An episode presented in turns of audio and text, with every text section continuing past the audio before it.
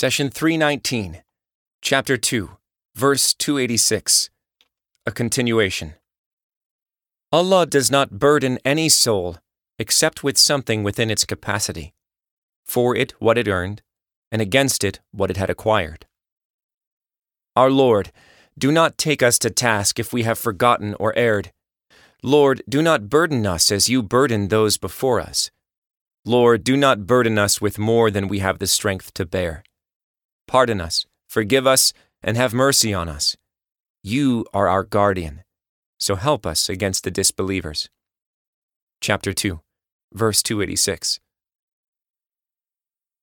We continue with the supplication of the believers Pardon us, forgive us, and have mercy on us. We turn to you, Lord, raise our hands and ask, Our Lord, you know that no matter how much awareness we have, no matter how God fearing we are, we will never be able to properly fulfill your right. So we turn to you and supplicate for pardon. What is the meaning of pardon us, you may ask? Pardon is translated from the Arabic afu. It has its roots in the desert environment, where footprints left by travelers in the sand are erased by the wind. Similarly, if you do something wrong, your sins leave a trace. When Allah pardons your sin, He erases its traces, as if it never happened. How about forgive us and have mercy on us? How is it different from pardon us? Forgive us is translated from the Arabic origin ighfir lana. Say, for example, that your neighbor wronged you and threw trash by your door. Now you have a choice. You can treat the neighbor the same way he treated you and throw trash at his door. You can suppress your anger and do nothing, although you still feel livid. Or you can choose to forgive and forget. But how about your Creator? If you sin, God may not punish you for your sin, but He may still be angry with you. And who among us can bear God's anger? Therefore, we ask for forgiveness and supplicate, Forgive us. Lastly, we ask our Lord for mercy which is the best of all things. To receive mercy is to be spared from sin from the very beginning.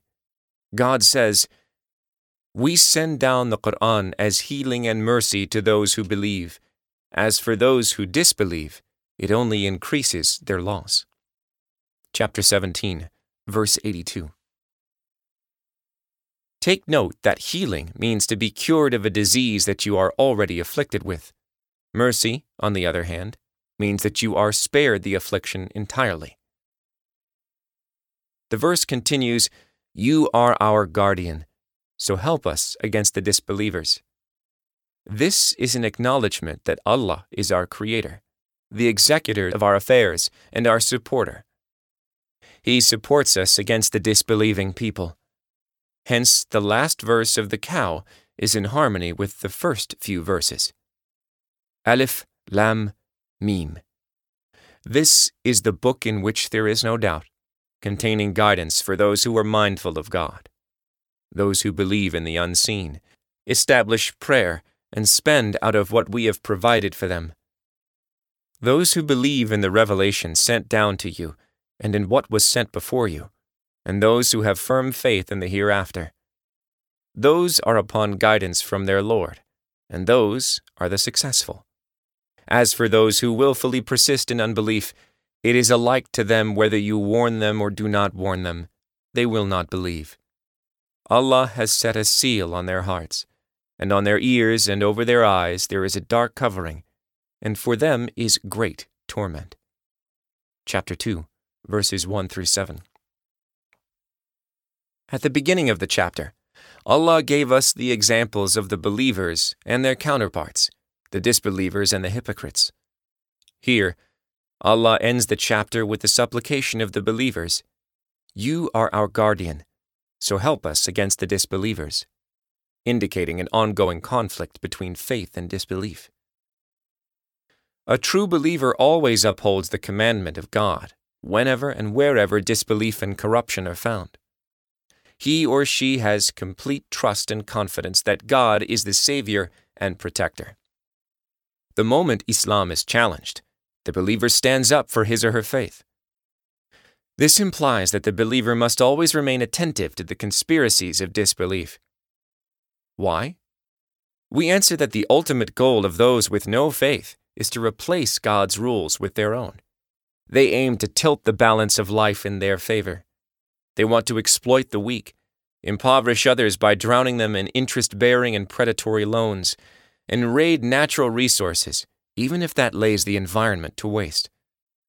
God's teachings are the one major obstacle in the way of corruption. Thus, it is critical for the believers to defend faith and work diligently to guard God's teachings. In this struggle, the believers ask God for support. You are our guardian, so help us against the disbelievers. This supplication also suggests that your personal belief in God is not enough. You should work tirelessly to help others and let your faith shine to all creations around you. The conflict between those on the straight path and the corrupt will cause life to be miserable and exhausting, especially for the believers. Why, you may ask? We answer that if a person is honest and upright, his good character mostly benefits others and would not necessarily benefit him.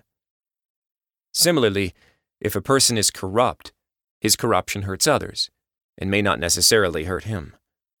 An excellent surgeon benefits all patients, but if the surgeon needs surgery, he or she will have to go to a lesser doctor. Think about your hands. If you are right handed, your right hand does a great job on everything else except itself. When you trim your nails, you do a great job using your right hand to trim the left hand's nails. But when it comes to trimming the nails of your right hand, you use your left hand, which is far less skilled. Thus, Make sure that all those around you are righteous so you can reap the benefits of their faith. Allah honored humanity by entrusting us as His successors on earth and making us superior over other creations. The entire universe is at our service. If we apply God's teachings, tranquility and peace would prevail, and humanity will be in perfect harmony with all creation. God says, we create man in the finest state, then reduce him to the lowest of the low, except those who believe and do righteous deeds. There awaits them a never ending reward. What, then, can make you deny the divine system of life? Chapter 95, verses 4 through 7. Faith in God does not mean to isolate yourself from the rest of the world. To the contrary, it means engaging people and living life to the fullest. But there will always be those who benefit from corruption because it serves their interests, and thus a struggle arises, a battle in which everyone wants to be victorious. Allah teaches you to ask for His aid and victory over the disbelievers. We supplicate, Lord, do not burden us as you burden those before us. Lord, do not burden us with more than we have the strength to bear. Pardon us, forgive us, and have mercy on us. You are our guardian, so help us against the disbelievers. God's help, however, is not without conditions.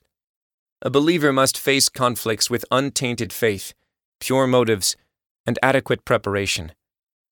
If the believers are defeated, they should re examine which part of their faith they did not uphold.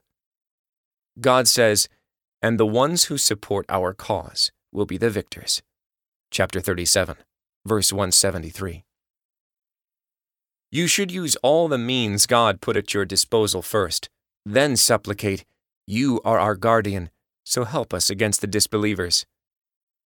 God says, Prepare against them whatever arms and cavalry you can muster, that you may strike terror into the hearts of the enemies of God and yours, and others beside them not known to you, but known to God. Whatever you spend in the way of God will be paid back to you in full and no wrong will be done to you. Chapter 8, verse 60. God asks you to work hard, utilize the materials He deposited for you in the earth, and exercise your thoughtful mind once you have exhausted all the means at your disposal, you would truly be eligible for God's support and victory.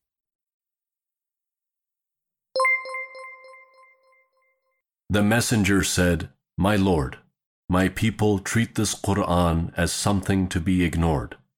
Chapter 25, verse 30. Do not abandon God's book. Please take a moment to subscribe and to share with your family and friends. Visit us at www.qurangarden.com.